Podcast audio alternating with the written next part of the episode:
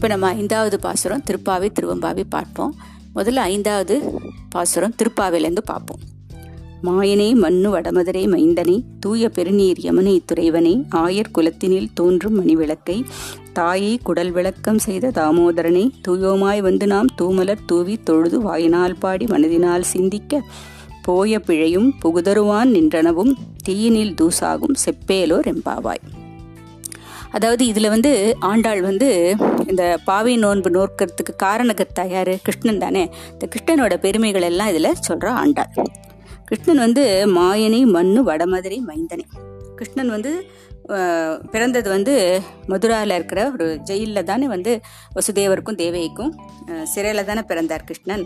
அதுதான் சொல்கிறாங்க மண்ணு வடமதுரை மைந்தன். வடமதுரையில் பிறந்த கிருஷ்ணன். அவன் சரியான மாயக்காரன். அவன் வந்து அந்த யமுனை நதியினுடைய கரையில் வந்து ராசலீலை புரிஞ்சிருக்கான். கோபிகளோட சேர்ந்து ராசலீலை பண்ணவன் கிருஷ்ணன். அப்புறம் யமுனை என்னுடைய வேகத்துக்கு தகுந்த மாதிரி ஓடுவானா கிருஷ்ணன். யமுனா வேக சம்ஹாரிணே நமக அப்படின்னு ஒரு நாமா உண்டு கிருஷ்ண அஷ்டோத்திரத்தில்.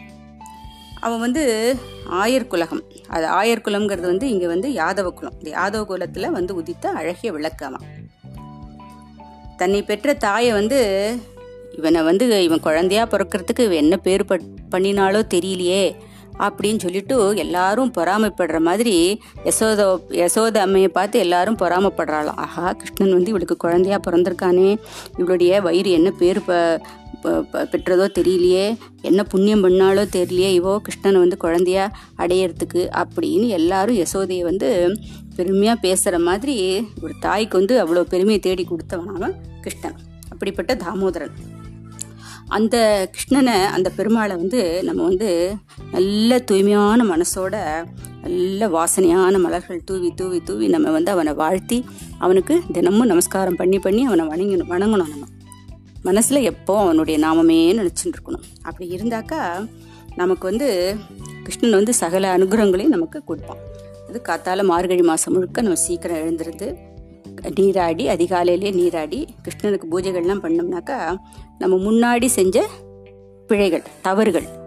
அதுக்கப்புறம் இனிமே நமக்கு வர காத்திருக்கிற கஷ்டங்கள் எல்லாமே வந்து நெருப்பில் வந்து ஒரு தூசி போட்டாக்கா அது எப்படி பொசிங்க போயிடுமோ அது மாதிரி எல்லா முன்னாடி செஞ்ச தவறுகளும் இனிமேல் நமக்கு வரத்துக்கு காத்திருக்கிற கஷ்டங்களும் எல்லாம் அப்படி பொசுங்கி போயிடுமா கிருஷ்ணனுக்கு பூஜை பண்ணாக்க.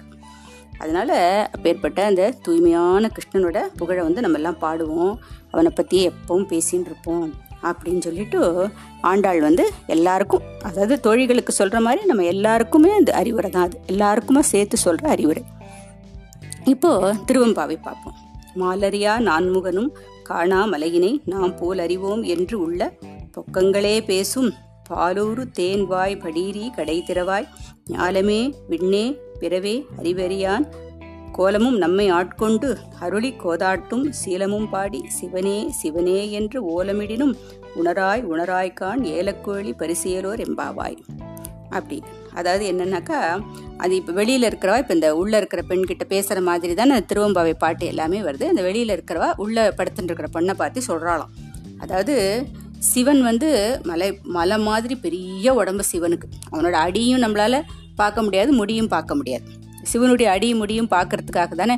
அவருடைய தலையை வந்து பார்க்கறதுக்காக பிரம்மா வந்து அன்னபட்சி ரூபத்தில் மேலே போகிறார் காலை பார்க்கறதுக்காக வராக ரூபத்தில் விஷ்ணு வந்து கீழே காலை தேடி போகிறார் அப்புறம் பிரம்மா வந்து பார்க்க முடியாமல் விஷ்ணுவாலே காலை பார்க்க முடியல பிரம்மாவால் தலையை பார்க்க முடியல. அப்புறம் பிரம்மா வந்து அங்கேருந்து ஒரு தாழம்பு வந்துருக்கான் அதை பாதி வழியில் பார்த்துட்டு நீ பொய் சாட்சி சொல்லு நான் வந்து சிவனுடைய தலையை பார்த்துட்டேன் அப்படின்னு சொல்லு அப்படின்னு சொல்லி பொய் சாட்சி சொல்ல வைக்கிறார் தாழம்புவை. அதனால் சிவன் கோவப்பட்டு பிரம்மாவுக்கு கோயிலே இல்லாமல் போகட்டும் தாழம்பு வந்து என்னோட பூஜைக்கு யாரும் உபயோகப்படுத்தக்கூடாது அப்படின்னு சாபம் கொடுத்துட்டு தான் நம்ம கதைகள் படிப்போம் இல்லையா? அதைத்தான் இங்கே சொல்கிறார் மாணிக்கவாசன் பெருமாள். அதாவது திருமாலால கூட அவருடைய அறிய முடியாத கால்களை உடையவர் சிவன். ஆனால் அப்பேற்பட்ட சிவனை வந்து எனக்கு நன்னா தெரியும் அப்படிங்கிற மாதிரி நீ பேசுகிற உன்னோட பேச்சு வந்து எல்லாரையும் மயங்க வைக்கிற மாய பேச்சு. அப்படி எல்லாரும் எனக்கு சிவனை ரொம்ப நன்னா தெரியும் அப்படின்னு எல்லாரும் மயங்குற மாதிரி எல்லாரும் நம்பும்படி நீ வந்து பாலும் தேனும் கலந்து பேசுகிற ஆனால் நீ வந்து நீ வந்து உண்மையை சொல்லலைங்கிறது எங்களுக்கு தெரியும். அதனால் நீ வந்து உடனே கதவை தர. உனக்கு ஒன்று தெரியுமா? இந்த எங்களுடைய சிவன் வந்து அந்த ஆகாசில் இருக்கிற தேவர்களாலையும் பூமியில் இருக்கிறவாளாலையும் உலகத்தில் இருக்கிற எல்லா உலகத்தில் இருக்கக்கூடியவாளாலையும் யாராலையுமே அறிய முடியாத பெருமை உடையவர் எங்களுடைய சிவன். அவர் வந்து நம்ம மாதிரி சின்னவர்கள் ஏதாவது சிறிய மனிதர்கள்னா இங்கே சிறியவர்கள்னு சொல்கிறது வந்து நம்மளை மாதிரி சாதாரணமான ஜனங்கள். ஏதாவது தப்பு பண்ணினாலும் அதையெல்லாம் மன்னிக்கக்கூடிய ரொம்ப தயாள குணமுடையவன் சிவன். அவர் வந்து தன்னுடைய திருமாலால கூட காண முடியாத பிரம்மாவால கூட காண முடியாத தன்னுடைய உருவத்தை வந்து நமக்கு காமிச்சு நம்மளையும் வந்து ஆட்கொண்டு நமக்கு வந்து நமக்கும் அனுகிரகம் பண்ணுற திறத்தை தான் வந்து நாங்கள்லாம் இப்போ இங்கே பாடின்னு இருக்கோம்.